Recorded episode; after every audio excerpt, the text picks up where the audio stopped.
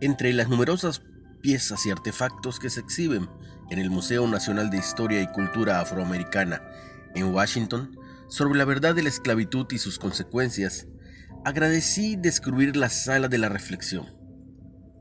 Este tranquilo salón tiene paredes translúcidas, de vidrios color bronce, con una fuente a la que parece caerle lluvia del techo. Mientras estaba sentado en ese pacífico lugar, una frase en la pared del Dr. Martin Luther King Jr. me llamó la atención. Estamos decididos a trabajar y luchar hasta que corra el juicio como las aguas y la justicia como el impetuoso arroyo. Estas poderosas palabras fueron tomadas del libro de Amós en la, Biblia en el Antiguo Testamento.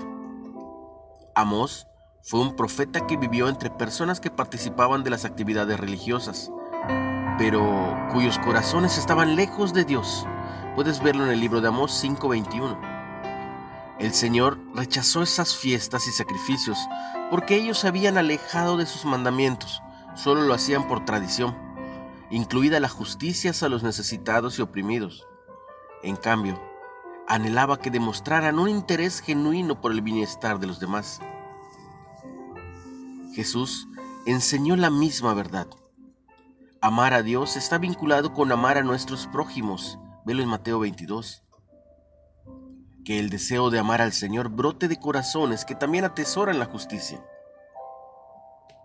Padre, ayúdame a unirme a ti en tu poderosa obra de amor y justicia. ¿Cómo puedes amar a Dios procurando la justicia para otros? ¿Qué ejemplos de vidas generosas hacia los necesitados te alientan?